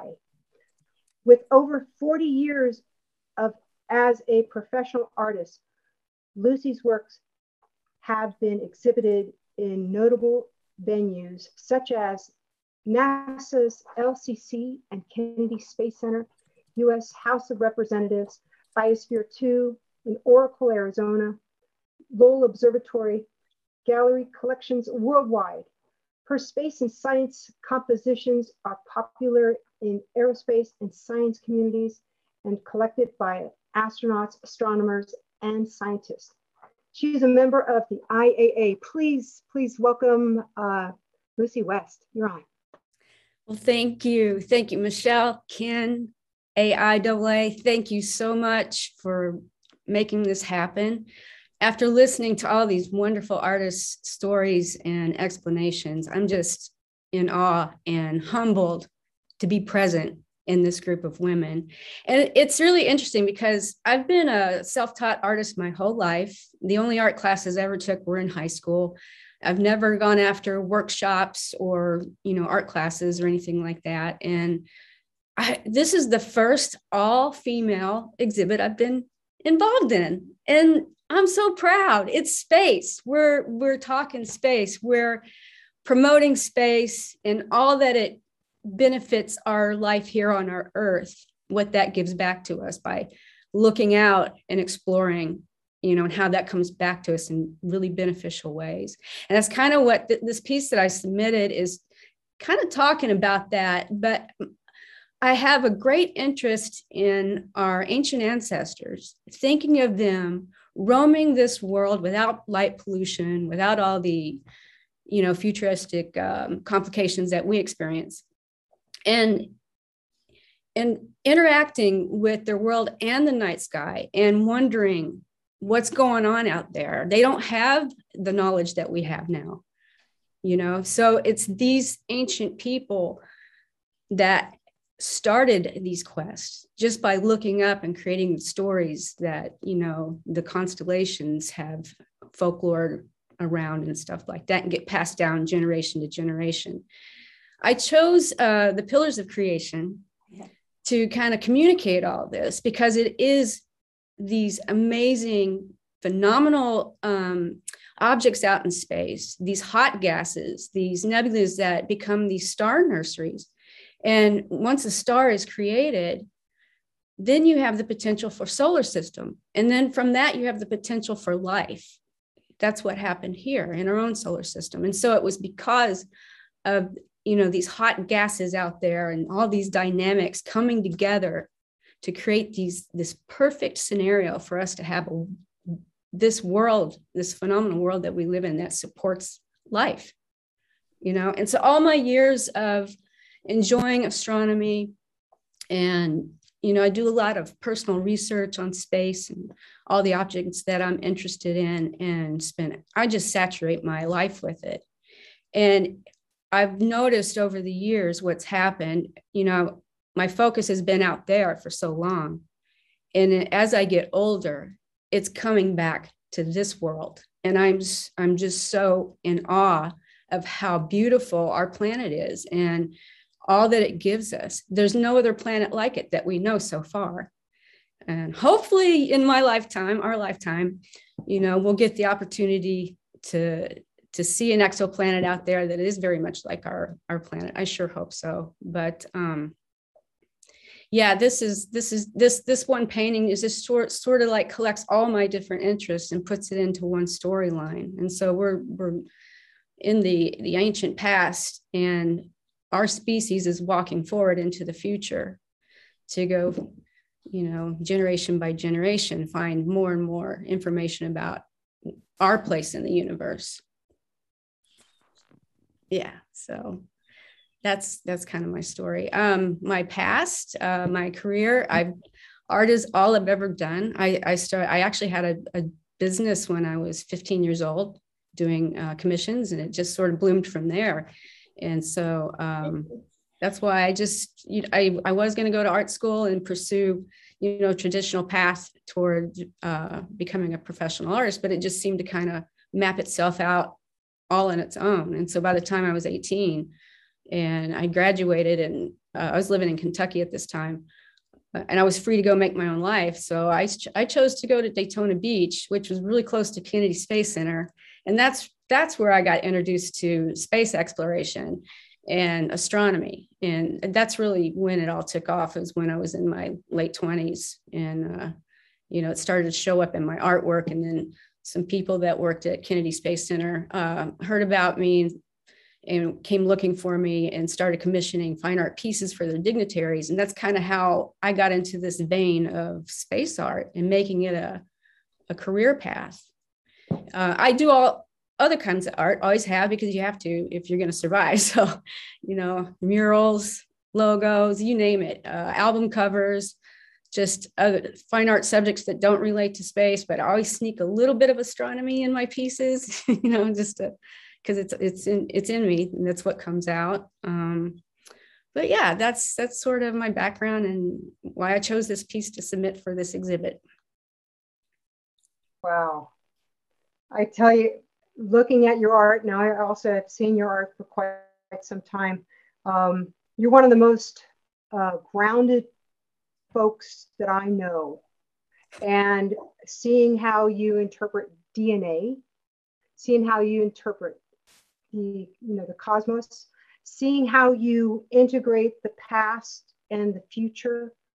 Um, it's and and that ha- it generates an emotion. It's like where where am I going? What what is the message? And the message is, you know, it's like, yeah, this this it's artistic license that we can do that. We can put something, it's not a photograph, but a lot of people they they need to understand it's like, no, it let's bring it, let's bring it to earth. And um, I love it. Thank you. I, I love it. Thank you. Um, it's yeah, th- this isn't easy to integrate this. And um, every, every, single one of you, I, I absolutely am in awe. One, one thing was, you know, collecting all the emails and collecting all the images. I'm like, and, and, you know, reading the bios, like, but the interpersonal experience to hearing you guys, to, to have it voiced is very different than just, uh, it's a different experience, of course, when you read things in a book, uh, but the, this is something that we offer, and I'm very grateful that it is recorded. And we're offering something for all of us to see. And I never like the way I speak. No. So I'm gonna read. I'm gonna see it maybe maybe once. Um, and um, we are we are now the cosmic sisters, right? And uh, we couldn't do it without our cosmic brothers because combined together, we can do things together. We, can, we, we can't just stand alone, we stand together. And together we strive and they they want us as strong as them. And that's why our cosmic brothers support us, embrace them, teach them, tell them our stories. And they're like, man, I did not know. Sometimes just a pause, like, or we would say, man, I have that same problem. But we never think that if they're the opposite, it's like, no, we're all the same. We're just dealing with problems differently. Sometimes there's a collection, sometimes we're all different. like an interpretation of, you know, if we all had uh, an assignment and we would say, okay, draw the moon, a lot of us would maybe, maybe draw something maybe it's the moon. Maybe what is our interpretation of the moon? So a lot of things are beautiful in the artistic level because we have not journeyed there yet. And all of us are different. So collectively, we're under the same umbrella of space genre. And we love that people don't know. So we learn about what's going on in science and we create, we keep creating. I, I can't stop creating. So I, I am so grateful. So um, I would like to open this op uh, up to uh, our guests and open the mics, I, I believe, or I don't know how we're going to do it. Uh, Ken, so if someone could maybe raise their hand. I, I'm not familiar with the Zoom session. I'm so glad. Ken, you're doing, you're, dri you're the driver. And I, I talk with my hands. I can't use the mouse. so I, I will yeah. be muted. So Looks like Aldo have something to say. Hello, hello. Hi. Can you guys hear me? Yes. Yeah. I wasn't sure hello, if I was unmuted. Uh, wow. What a fantastic program. I'm so proud of all you guys. The Cosmic Sisters, yeah. uh, so uh, just a, a, great program. I just wanted to uh, uh, thank Michelle for all your hard work and leadership. I know it's not easy to herd the cats, be they male or female. Cats, uh, cat herding is uh, is not easy. So good for you. And thanks to Ken. you know, we really appreciate your endless and steadfast support of the IAAA and uh, you know on this program and other programs you've hosted with us and uh, we certainly hope to continue that. So uh, very inspiring. Wow just to hear all, of, all of your individual stories and it's great how everyone has come into uh, space art from a, a, different direction but we're all here as part of the tribe. So it's uh, very inspiring. Well done everyone. Thank you. It's fantastic. Thank you. Thank you Thank you so much. And Ken, do you think anybody from the attendees would like to uh, in, uh, voice and uh, offer something? So I, I would like to. Paula also have her mic unmuted. Okay. Hello, can you hear me? Yes. Yes. Um, well, so I've been working on space, in space. Well, I haven't been in space, but I like to dream about it. Um, I don't know, decades, maybe 40 years now. And so um, this really, um, I was just absorbing this. I think this is fabulous. Um, and I, um, I took some notes, but of course I can't really, a lot of it, a lot of the things you captured so many aspects of our of human experience of space. Not necessarily being in space but of course that's involved but just our connection with space. Um, mm-hmm. one of the things I, I, wrote down in the notes was the early painters on earth um, even starting with the cavemen you know observing earth whatever they found uh, and um, how humans relate have related to our environment. Oh, I'm remembering one of the things I wanted to mention. I don't know if I can find it. Um, and so, you know, now we're going into space, and I hope I'm writing a book about Mars right now. And I'm I like to think that when humans get on Mars, they will have a whole appreciation for it and perhaps a new perspective of Earth. Um, and that this should be captured in an artistic way because it's different than scientific. It's different than the facts. It's more about how these things affect us as human beings, it, whether the, it's the scenery or the experience or, um, you know, stepping on the moon was such a big thing for the world. I remember that day vividly you know newspapers from around the world. There was a there was an exhibit of the newspaper coverage around the world. I remember i saw this in washington d.c when we first uh, circled the earth and saw the moon for the first time. So i just see this as the next step for us as humans. And and and looking at the artwork and the imagination and how we as humans are relating to it it's just magical. And all of you artists are incredible, capturing both the facts and the imagination. Mm-hmm. Well said. Thank you. Thank you so much. That is so beautiful. And I think Earthrise was Apollo 8 uh, when it happened. I, I think that's when the photograph of Earthrise and having an understanding of like, oh, that's home. Yes. And Our first uh, image of Earth, of the planet that we live on. And the way I see a photograph, photographs are very important because it helps me understand what to draw. It captures a moment of time and how I see all this art and art all around us is that it's capturing an emotion, the soul, or something that gives us to ponder and pause and understand what that art is telling us. And it doesn't necessarily have to have a description, it has to give us a feeling. Mm-hmm. And it's it's wonderful. And uh, Joe, thank you, Joe Stark. Um, that's very sweet. Um, so, anybody else that would like to offer? Yeah, I think Dr. AJ Kosari raised hand. Yeah, yeah. Hi, hi. Oh, thank you the, for a uh, great. I'm actually from in Washington D.C. Watching you guys, this is really really great. Um, I have this uh, the, the observation that I've been I you know I would like to say which is that um, how art is very much part of space, and just that uh, um, uh, this Permian, Cambrian, Cretaceous, all these extinctions that took place on Earth over the last billion years or so, and then so many species were wiped out, but they all came, many of them came back, or new one, new ones were formed.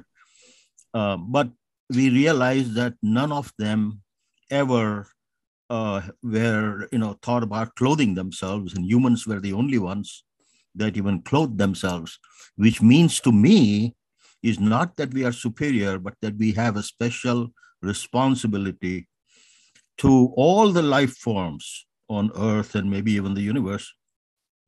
And that responsibility cannot be handled only by rocket scientists and scientists only, but everybody on this earth, scientists and authors and artists, everybody has to all work together to to be uh, to have to take that uh, place, and that's why I think that art and other aspects of I'm actually a rocket scientist, but I also paint. And actually, some of my um, paintings are going to be exhibited next month in uh, New York Art Expo. Uh, but um, uh, that uh, what is important is that we all, scientists and artists and and authors and poets and everybody needs to take this next step forward, which is the third dimension, which is the space, and the third dimension or of the evolution next. And so I think I'm very, very, very glad and very hopeful and very thankful uh, that uh, we all are working together, ladies and men, everybody, need, and hopefully other life forms, that we are all working together on this. Thank you very much. Thank you too. It is very important to collaborate and understand and work together. I want to share what uh, Ken is offering in front of us. A lot of people don't know this that high school members, sixth grade and up, worldwide, sixth grade and up uh, before college, of course, sixth to uh, 12th grade, kids can join AIAA.org for free for free. This is this gives them that little edge to say, "Oh my gosh, these are the rocket scientists." Yes, these are the real rocket scientists. They are trying to figure it out. And there's a lot of information available for uh, kids to learn about aerospace. They can join for free. So it's AIAA.org. And then also educators. Um, those are the teachers. They all can join AIAA for free. So if you're a teacher at a school, homeschool, um, it is wonderful. There's a lot of uh, tools that they can pull down from from uh, their membership and uh, teach teach a workshop. Um, it is a, a, great opportunity for them. Uh, professionally, I, I've belonged uh, since uh, 2008. Um, I found my home with them, um, and I found my home with IAAA when I met um, Robert McCall and he was exhibiting his artwork at Edwards Air Force Base. And they said, You live in Tucson? Do you know Kim Poor? I'm like, No, they introduced me to Kim Poor. I joined. so these, the, for me, this blends the, the my engineering and art, and I use my art to help my engineering as well as my engineering helps my art. But the, this organization is amazing, and um, I, I, I just wanted to share that with the educator associates that they can join for free. And uh, and if you're a student, college student, it's I think Ken is it twenty five dollars when they're in college um, per year. Could be.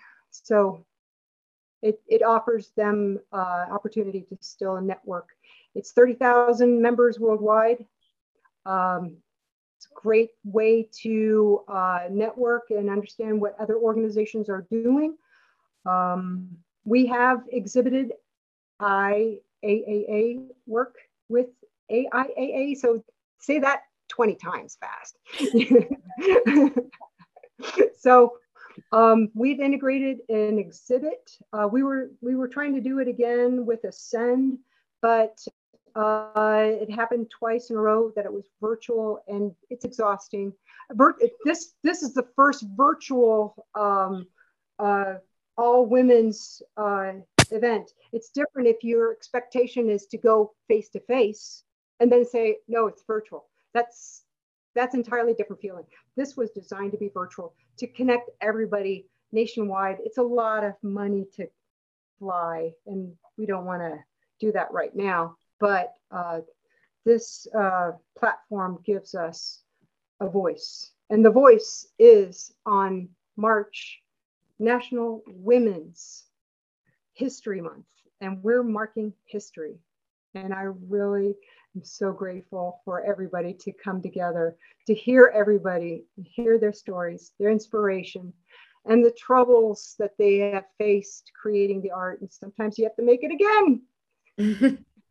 There's mistakes. Um, and that's called lessons learned. So, anybody else with last words? Uh, I think Robin, yeah.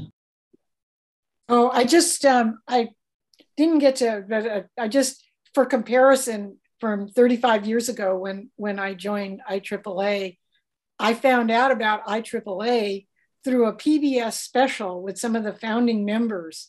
And at that time, I thought I was like alone in the universe doing all the space art because in college, I was not. Um, I was let's say I was I was a unique character, and I more likely um, I kind of hung with the astronomy department rather than the art department because people thought what I was doing was so strange. But um, when I finally saw that show, I cried because I said, my God, there's other people in this world who, who feel and do the things that I do for a reason.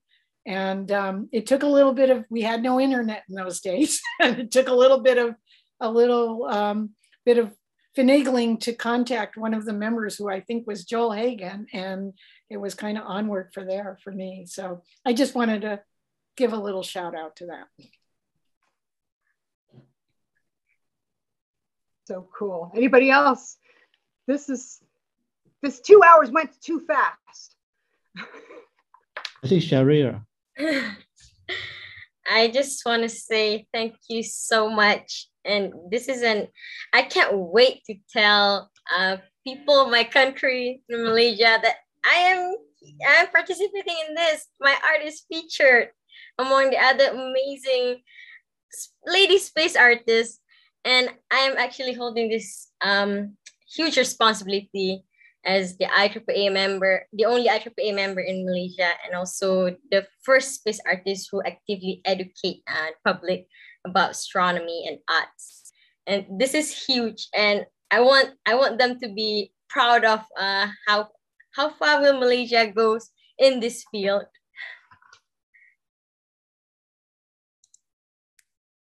And I want to give a give a hug to everybody for coming and joining us. And I really appreciate. Yes, Patty. Um, yes, Michelle, again, I just want to say thank you. Thank you to everybody who made this happen. It's really important. And I see that now after listening to everybody. And I just want to go paint now. Thank you. you inspired me. Anybody else? Wonderful, wonderful. And uh, I can't thank you enough. I can't thank uh, AIAA again to carry the entire session. Uh, this is wonderful. I look forward to um, uh, next time of another event somewhere else, some other time, and um, keep keep moving and keep growing and keep painting. Um, thank you, everybody. I really appreciate it. Take care Thank now. you so much. Bye. Thank you, AIAA and I IAAA. Yay, woo! Space Art Sisters, go! Let's go. Amen. Thanks again, Bye. everybody. Thank you.